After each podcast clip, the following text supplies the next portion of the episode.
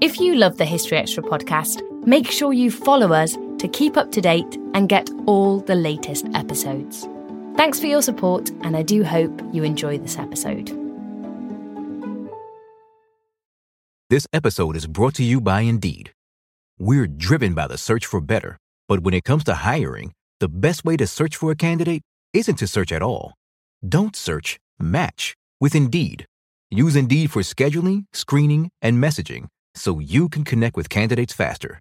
And listeners of this show will get a $75 sponsored job credit to get your jobs more visibility at Indeed.com slash History Extra.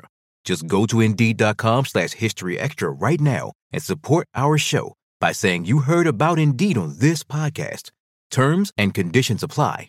Need to hire? You need Indeed.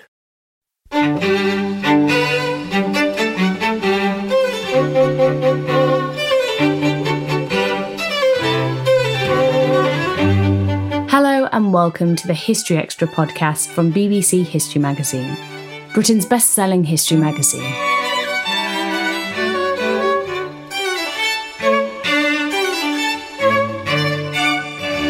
I'm Ellie Cawthorne. Formed in 1940, Britain's Special Operations Executive, or SOE, was given a mission to covertly coordinate resistance work overseas.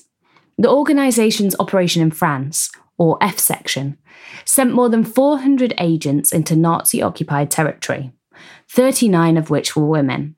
In her new book, Mission France The True History of the Women of SOE, historian Kate Vigurs interweaves the story of these 39 female agents. And on today's podcast, she discusses some of their experiences. Putting the questions to Kate was our acting digital editor, Eleanor Evans. How did women first come to be employed by SOE and how unprecedented was this? So, women's first started to be used in uh, spring of 1942. Now, there was no direct order it was just sort of an organic thing. There had already been two women in the field, Virginia Hall and Christina Skarbek, also known as Christine Granville, and they'd proved themselves.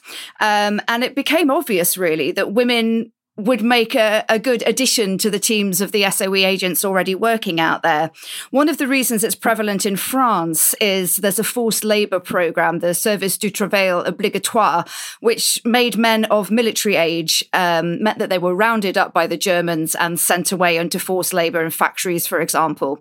But there wasn't such a programme for women. So women were able to move around a little bit more easily. I'm not going to say it was easy, but just that little bit easier.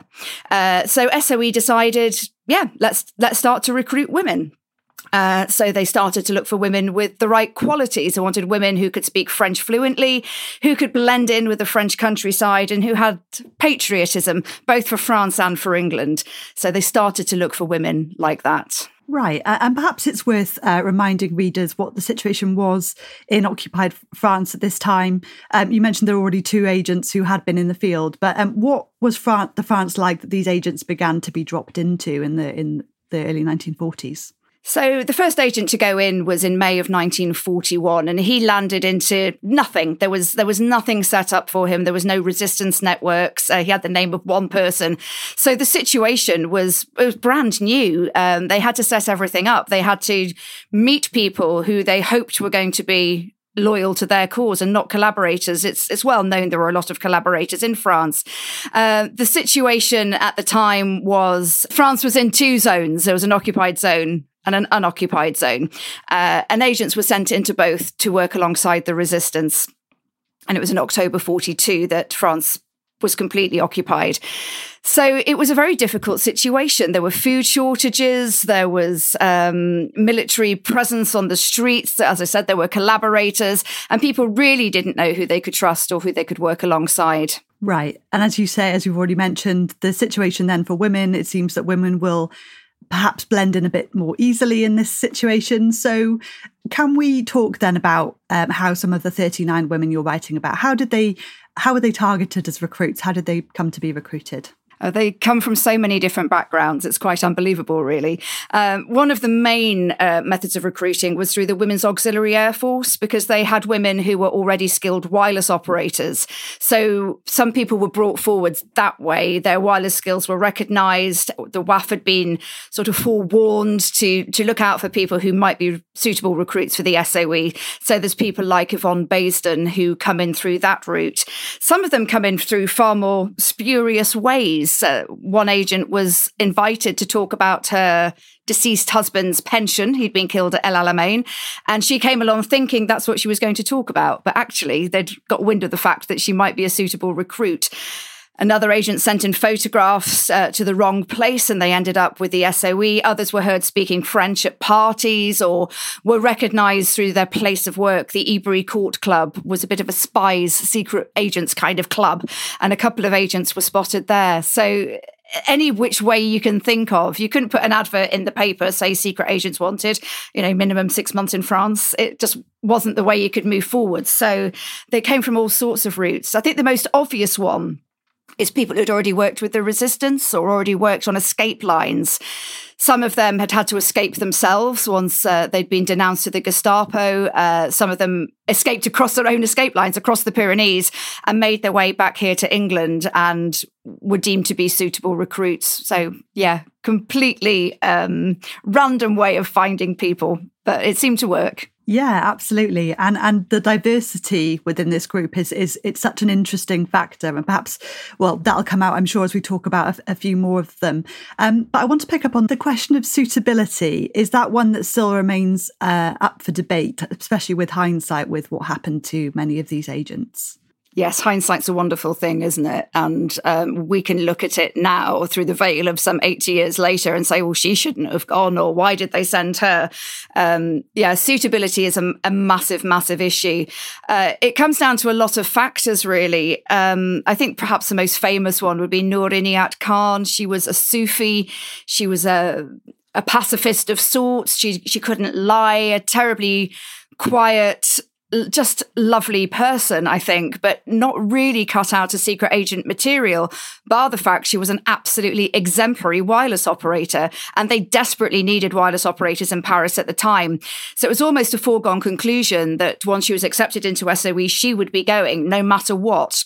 And her training report is quite famous amongst uh, people who are into this subject, are not overburdened with brains. And Buckmaster, the head of F, writes in the margins, we don't want them overburdened with brains. Um, Buckmaster was adamant that he hadn't made any mistakes and he hadn't put anybody's lives in danger. But like I said, hindsight is a wonderful thing. And we can now look back through those files and think, why on earth did you send her? Then again, there were other agents who had dreadful reports who turned out to be absolutely superb. One of them, Jacqueline Nearne, uh, you know, they really weren't keen on her. And yet she turned out to be one of the best agents that SOE had. So suitability is a very difficult thing to gauge. And you were saying about diversity. You've got people from Woolworths shop girls through to Polish countesses. You've got teenagers through to middle aged and further women. The oldest was 55 years old. It's such a huge, diverse range of class, age, and experience that it's very hard to say who would be the obvious success stories and who might not be quite so successful. Right. And yes, there's there's such poignancy in looking at, well, knowing what we know now about their fates and mm. the comments that were made before. But obviously, they, they all went through a very rigorous training um, regime. And I wonder if we could talk a bit more about the, the aspects of their training. Uh, uh is it Beaulieu? Am I saying that correct? It is. Uh, yeah, Beaulieu's the finishing school. Yeah. so uh, yes, there was a, a way of training that was invented in 1940. Originally, of course, it was invented for the men, some of whom would already have military experience.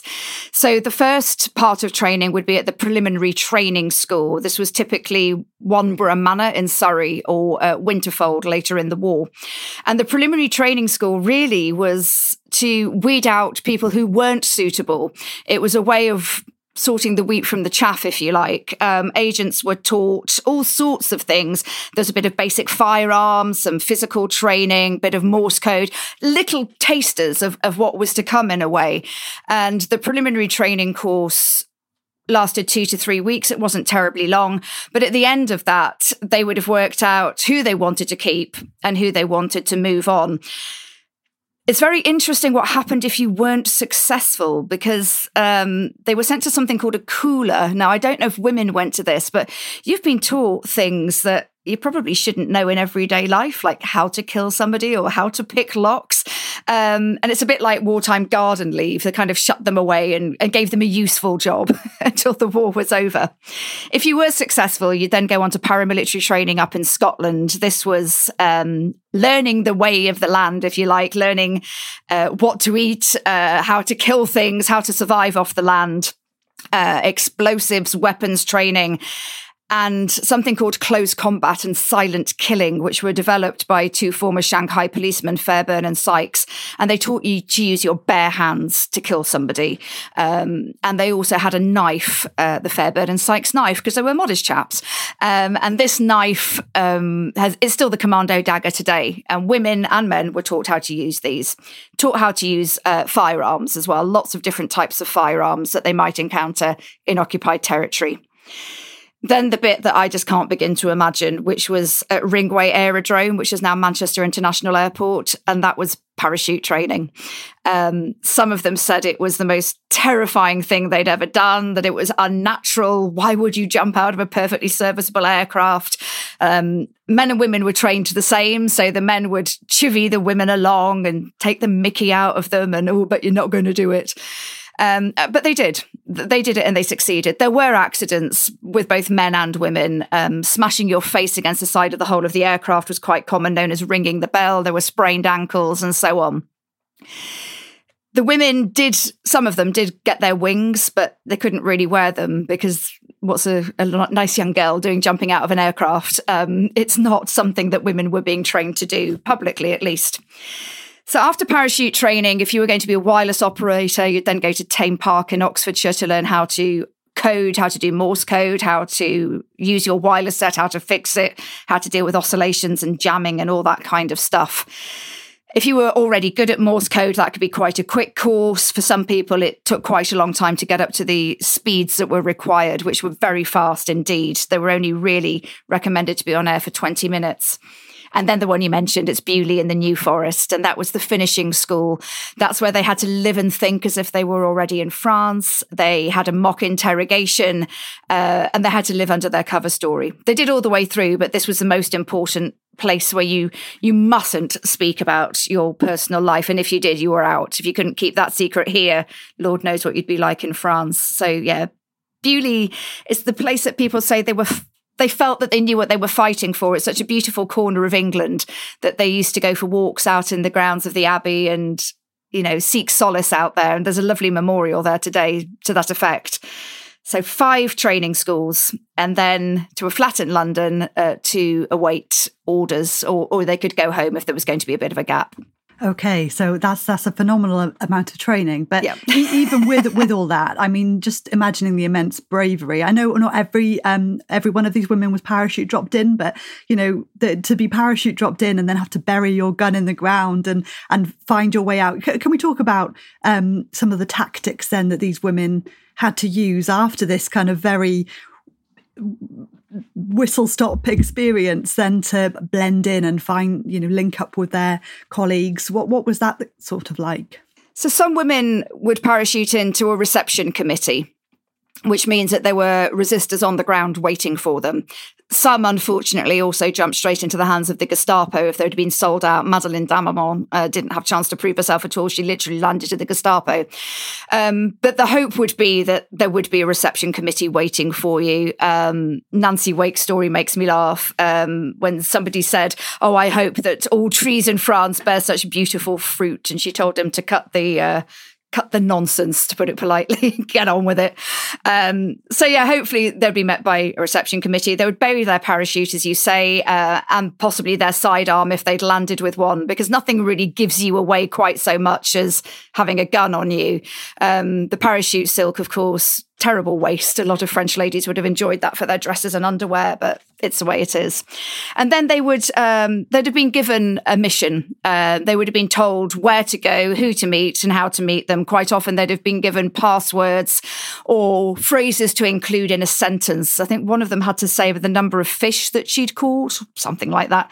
So their first port of call, they would already have been told. Maybe it was to get to a cafe in the local village, or maybe it was to get the train into the nearest city. Most of that would be done alone and terribly, terribly incriminating stuff on you. If you're a wireless operator, you've got a suitcase with your wireless inside it.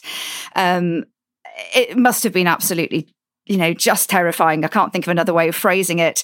And of course, our identity papers were forged as well. So if they encountered a spot check at a railway station or on the train, they would be terrified. Is this going to stand up to scrutiny? Do I look like I'm English? Do I sound like I'm English? Um, do they know that a parachute landed the other night and they're looking for the parachutist? Once they'd established their connections, they'd then try and find a safe house or would be allocated a safe house. And then it would be from there that they'd work under their circuit leader. So all of the women initially had a, a male circuit leader. They never sent women into um, to set up the circuits themselves. It might be a matter of um, what happened later that would then lead to them becoming circuit leaders. But the idea was they would then work either as a courier, which is taking messages backwards and forwards, spending a lot of time on bicycles and trains and traveling, or as a wireless operator, which is a very lonely job, um, just waiting for your next sched, your scheduled transmission. And 99% boredom, 1% sheer terror. Uh, and is it fair to say, obviously, amid um, this kind of terrifying existence, that there were women who, I mean, some of the tactics that they employed, I mean, I think a couple of things that rem- I remember from the book, particularly one woman who strode about in tweed and perhaps wasn't under the radar, but then one woman, um, one agent who got the the gold earrings that was were popular in her region yes. of France to blend in. I think you know that there are elements like that that are just really so there are there are little things they had to do to fit in. The gold earrings I love. Um, everybody in that village was wearing big gold hoops except her. She's like, oh, I need to get some of these hoops because I need to look like I fit in. Um, yeah, the tweed suit suit. How English can you get walking about in a tweed suit? Uh, and her circuit leader said, no, no, no, no, we, we can't do this. We can't have you walking around looking so blatantly English. And they did play on their femininity. They did do things that would, um, get them out of sticky situations. Oh, oh, officer, the chain's fallen off my bicycle. I wonder if you could help me and butter eyelids and hopefully that way get through a security check or, um, you know, really play on the fact that they were women. And initially, the Nazis didn't believe that women had the gall to do this. They didn't think that women were a threat to start off with.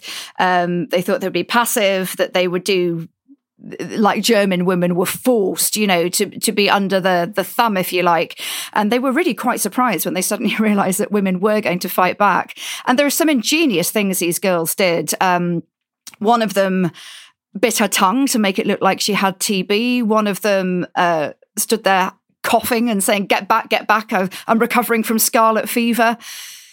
Uh, and one of them said she was putting up a washing line, and it was actually her aerial. And this this German chap helped her. He didn't realize what he was doing because she was just batting her eyelids all the while.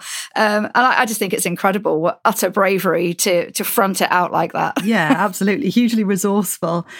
Um, I, but I do want to ask about um, the human element because I, I, there's a lot. There are a lot of instances where um, relationships are formed or not formed as a, a as a um, case of butting heads or or the male agents not wanting to get then close to the female agents. And what kind of new element did the fact that women were in SOE introduce? And what are some examples of some some kind of the more human relationship elements of all this? I think one of the obvious elements is the tension between men and women. Now, Selwyn Jepson, who was the recruiting officer, said that women have a, a, better ability to work alone. Men always work together. Women have a cool and lonely courage, which was going to be the title originally. Um, so they very much thought that women had the ability to to be independent but the problem is when you put anyone together in these wartime tensions whether they be in England whether they be in occupied France or anywhere in the world nobody knows if they're going to wake up tomorrow they don't know if they're going to get hit by a bomb, if they're going to be arrested, if they're going to be rounded up. I think the tension was incredibly high. And that adds then to sexual tension. There, there were relationships that formed between these agents. Um, we've got lots of relationships. Um, Mary Herbert and Claude de Baissac get together. In fact, they have a baby. Can you imagine that having a baby in occupied France? Um, and there are several um, examples of that throughout the book. Um, Julienne Aisner we think may have had an affair with Henri Dericourt. He's a whole other story because he ended up um, being suspected as a double agent. But yeah, these these people did get together. Some people were already married. Um, the uh, Agazarians um, were already married. It was a husband and wife team, and the husband's brother out there. And then you've got someone like Pearl Witherington, who actually is the only agent I uh, know of who went out and actually met a fiance out there, and they did a really good job. It's all you know, Charlotte Gray would have it that everyone flew out to find their lovers, but Pearl actually did, and they worked together. And um, yeah, and they worked very well. But then you've got tensions. You've got real tensions. Um, I suppose an obvious example of that is Tony Brooks and Lisa Baissac. She went out for her second mission thinking she was going to be the circuit leader, and he couldn't. He just couldn't stand her. He just thought she was full of herself. She didn't understand their politics. She didn't understand the way that they were working because politics plays such a huge part in the resistance. They're not just fighting the Nazis; they're fighting each other. The communists and the Gaullists. They're all loads of infighting. And Brooks said that Lisa Baissac just didn't get it. She just didn't want to muck in and, and join in. He, he just couldn't stand her. And she couldn't stand him. So she went off and found her brother and worked alongside him for her second mission. And then you've got Anne Marie Walters and Starr, uh, and they really hated each other. Um, and if you ever read Anne Marie, uh, Anne Marie Walters' book, Moondrop to Gascony, it just ends. It just suddenly ends, and she leaves France and it's taken a long time for us to find out why. Um, but there were tensions between those two, and she actually brought a court martial against him in the end. So, yeah, so relationships, friendships, hating each other, loving each other, it's all there. It's all happening. Still to come on the History Extra podcast. My favourite part of her story is where she tells me that she woke up in Sweden having been liberated from the camp and it was in the Natural History Museum. And she said, and I, I looked up and there was a skeleton of a dinosaur above my head.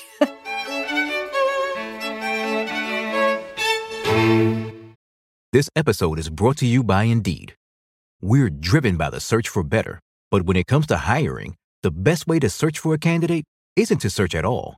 Don't search, match with Indeed. Use Indeed for scheduling, screening, and messaging so you can connect with candidates faster. And listeners of this show will get a $75 sponsored job credit to get your jobs more visibility at Indeed.com slash History Extra. Just go to Indeed.com slash History Extra right now and support our show by saying you heard about Indeed on this podcast. Terms and conditions apply. Need to hire? You need Indeed. So, if we can perhaps uh, give a bit of context then to the work these women were doing. I know it's probably impossible to to quantify exactly, but I think one event that you write about extensively is D-Day and the impact they may well have had on on that. Can we can we pick up on some of those? Yeah, I mean, so D Day is such an incredibly important um, day for everybody, of course, but especially for SOE and the resistance because it's what they'd been waiting for. This had all been building up to the start of the liberation, and D Day had to be a success. So the highest number of agents that were in the field at one time were there at D Day. Some of them were in prisons, which is just dreadful. Um, they'd been arrested uh, and they wouldn't know about D Day for a long time to come. But those who were active in the field would have been involved in the preparations um, running up to D Day itself. So it all starts uh, several days before, of course. Um, D Day, the first D Day message that went out on the wireless was the 1st of June when they got a standby message. And that's when targets were re reconnoitred and weapons were cleaned and everybody was given a job and knew what they were doing. So as the Allies are preparing on the English coast, the French are preparing the interior. And I always think of it as being like a pincer movement. If it hadn't been for the resistance doing what they did in the interior, the Allied invasion would it would have been successful, but it would have been slower. Because what the resistance did was they slowed down the Germans. There were nearly 960 acts of sabotage against the French railways alone on the 5th of June. And this meant that all the Germans who were told to get to Normandy, because of course they didn't know it was going to be Normandy, um, all the people who were mobilized, they couldn't get there. They couldn't get there by train. If they were mobilized by roads, the resistance were putting out um, plastic explosive out into the roads. They were throwing out caltrops to blow up tires, and there was guerrilla fighting as well. There was hand to hand fighting.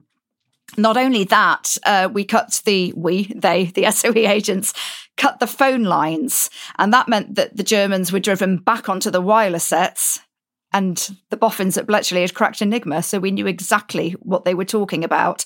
So SOE really played a massive part in D Day, and the women played a massive part in it too. Although they were trained as wireless operators and couriers, some of them would have been out there hands on doing the acts of sabotage. Uh, Pearl Witherington, or Cornioli, who I mentioned earlier, uh, was caught in um, a cornfield a few days after D Day. She was uh, caught in an ambush and she was in this cornfield all day in the blazing sun. She was just hiding out. Um, several of her Maquis, her, her group, were killed, but not as many as would have been had she not been the leader. Uh, but there's a cracking account uh, in the book of her being stuck in this field, watching the aircraft go over and not being able to get out until nightfall. And then some agents were dropped in deliberately to to assist with D-Day. Uh, Violette Szabo, Jeanette Julien, um, Sonia D'Artois all went in around D-Day, and their role was very much to to make D-Day happen, to make sure it was a reality. Yes, so uh, clearly uh, a huge Im- impact there, and there are so many other accounts uh, and uh, examples in the book of of these agents, you know, making huge sacrifices, showing huge bravery. And I wanted to ask about their recognition more generally. I imagine some of the women in your book will be more well known than others to to people coming to the subject. Um, can, yes, can we talk yes. about that? Yeah, absolutely. So after the war, uh, SOE comes to light quite quickly. Uh, I always compare it with Bletchley, where you still get ladies today saying, "Oh, I worked at Bletchley Park." It's like, "Did you? It's, it's eighty years ago." Everybody signed the same Official Secrets Act, but SOE was kind of unique in the way that uh, things came to light after the war, and there are several reasons. And one is the decorations of agents; they were given awards and medals very quickly. Virginia Hall was decorated even during the war, and those those decorations, those medals are brought into public light. People can read them in the in the London Gazette. So the three George Cross recipients, uh, Odette Sansom, Violette Szabo, Noor Inayat Khan, their stories and their citations would have been made public quite quickly. George Millar, who was an SOE agent, wrote his first book, Maquis, in 1945, believe it or not. Anne Marie Walter's book's out in 1946. And tragically, the war trials uh, for the concentration camps, Natzweiler, Ravensbrück, Sachsenhausen, um, Dachau, these war trials, of course, are public. And because of the relentless work of Vera Atkins uh, of the SOE office after the war, finding out what had happened to her missing agents, or the men and the women, these war trials included their names and, and that became public too. So to counteract the negativity, the War Office started to produce positive material, which is where we get the books like Odette and Carve Her Name with Pride. So yes, they become very famous very quickly. Even This Is Your Life, there's two agents on that, Yvonne Cormeau and Yvonne Baseden featured on This Is Your Life. Great. And I, I think I skipped us ahead a little bit there because it would be um, definitely of interest to talk about the fates of some of these agents, which, as we've alluded to when talking about Noor Inayat Khan, that you know there's a lot of tragedy there and an uh, awful lot of um, hardship. So several of the women were arrested. Some of them as a result of being denounced. Um, some people just wanted the money. Some of them it was just a, a pure mishap. Uh, one of them, I think it's Lilian Rolfe, was found asleep at her wireless set. She was just exhausted and didn't get a chance to put it away and was found, you know, fast asleep, whereas others were sold for the the price on their heads or for jealousy, for for petty reasons. A lot of them uh, would have been taken eventually to Paris, to the Gestapo headquarters, either at the Rue des Saussaies or the Avenue Foch. And they would have been kept at Fresnes Prison, which is on the outskirts of Paris. And we've got lots of accounts in the book of the experiences at Fresnes and what would have happened at the Avenue Foch, which can be generally described as brutal interrogation. Some were tortured, some had the most horrific things done to them. Um, but on top of that, you've got things like sleep deprivation, lights being shone in their eyes, and the sheer terror, just the sheer terror of being in front of the Gestapo would probably have been enough. We don't have any evidence that any of the women broke. We there's nothing to suggest that any of them gave anybody away. The idea was that you would try and stand up to torture for 24 hours, 48 if you could, which would give your circuit time to disperse. Eventually, they were, or some of them were transported to uh, Karlsruhe prison. And some of them were transported directly to Ravensbrück, which is the the only women's only camp just on the outskirts of Berlin. The ones that were held at Karlsruhe stayed there for quite a long time. There were still interrogations privations, not being fed properly. Um, Norin Khan was kept in not that prison, she was in a different one, in chains. She was manacled. Um, because she tried to escape from Gestapo headquarters in Paris, and the head of Gestapo was fuming and um, sent her away in manacles, so she couldn't even feed herself or wash herself the women who went to Ravensbrück would have ended up uh, in forced labour to start off with. There were eight of them altogether. Uh, they would have ended up digging roads, um, making airfields, working in factories. The Siemens factory uh, was based at Ravensbrück. So they would have been put into forced labour.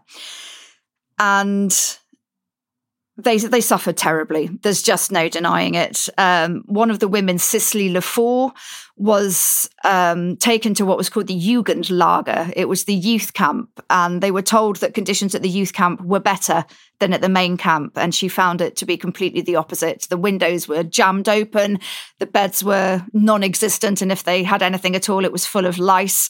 Uh, they took the women's winter clothing away from them and forced them to stand at roll call. Uh, and eventually, when Ravensbrück had a gas chamber, it didn't run for long, but they did have a gas chamber, and she was taken back to the main camp and she was gassed. And then you've got the three women who were sadly executed in the winter of 1945. You've got Denise Bloch, Lilian Rolfe, and Violette Szabo and some survived. Odette Sansom was kept in solitary confinement for months. She was treated appallingly. The heating was turned up, it was turned off. She was fed, she wasn't fed. She got tuberculosis. Um, but because she'd claimed she was Winston Churchill's, or she was married to Winston Churchill's nephew, they kept her alive. Barely, but they did keep her alive. And she eventually was liberated, in fact, by the commandant himself.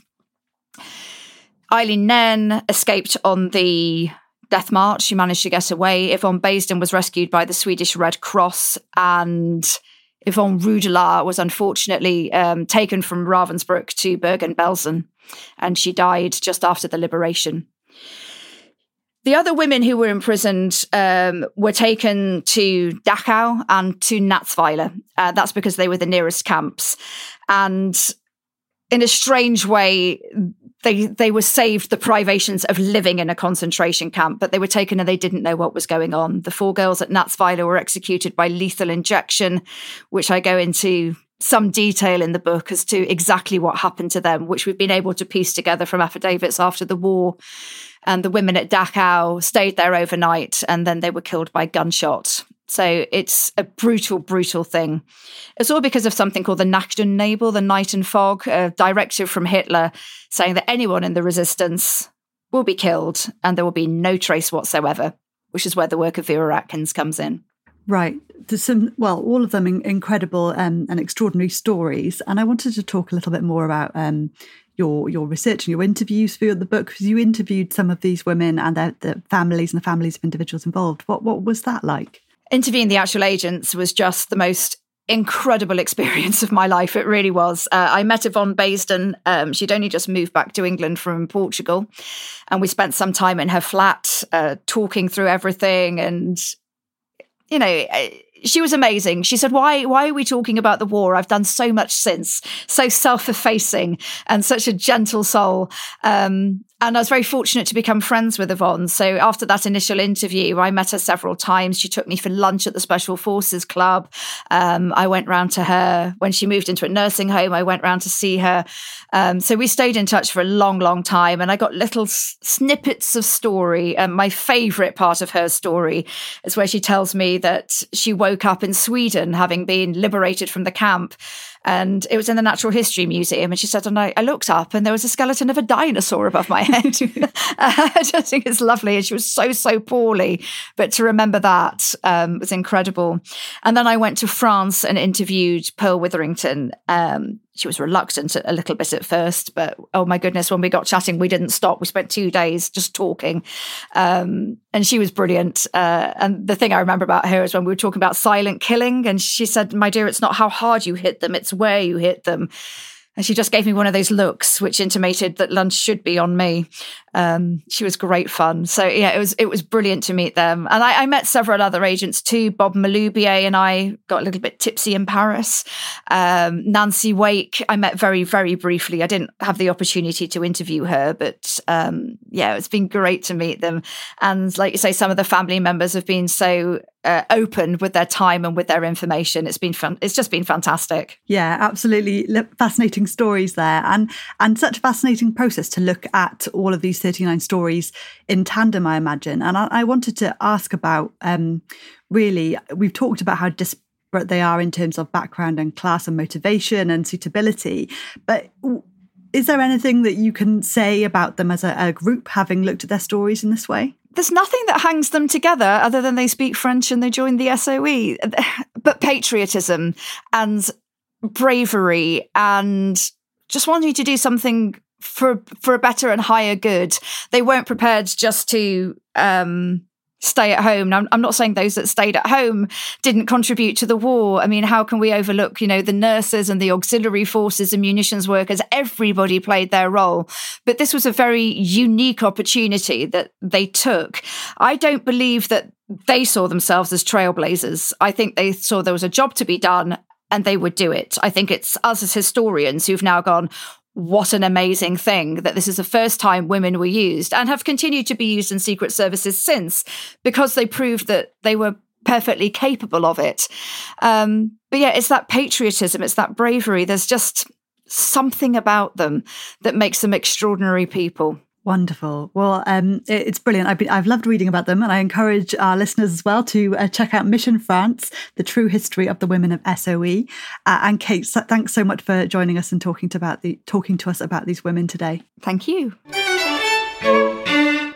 That was Kate Vigurs. Mission France, The True History of the Women of SOE, is published by Yale University Press and is out now. Thanks for listening. This podcast was produced by Ben Hewitt, Jack Bateman, and Brittany Colley.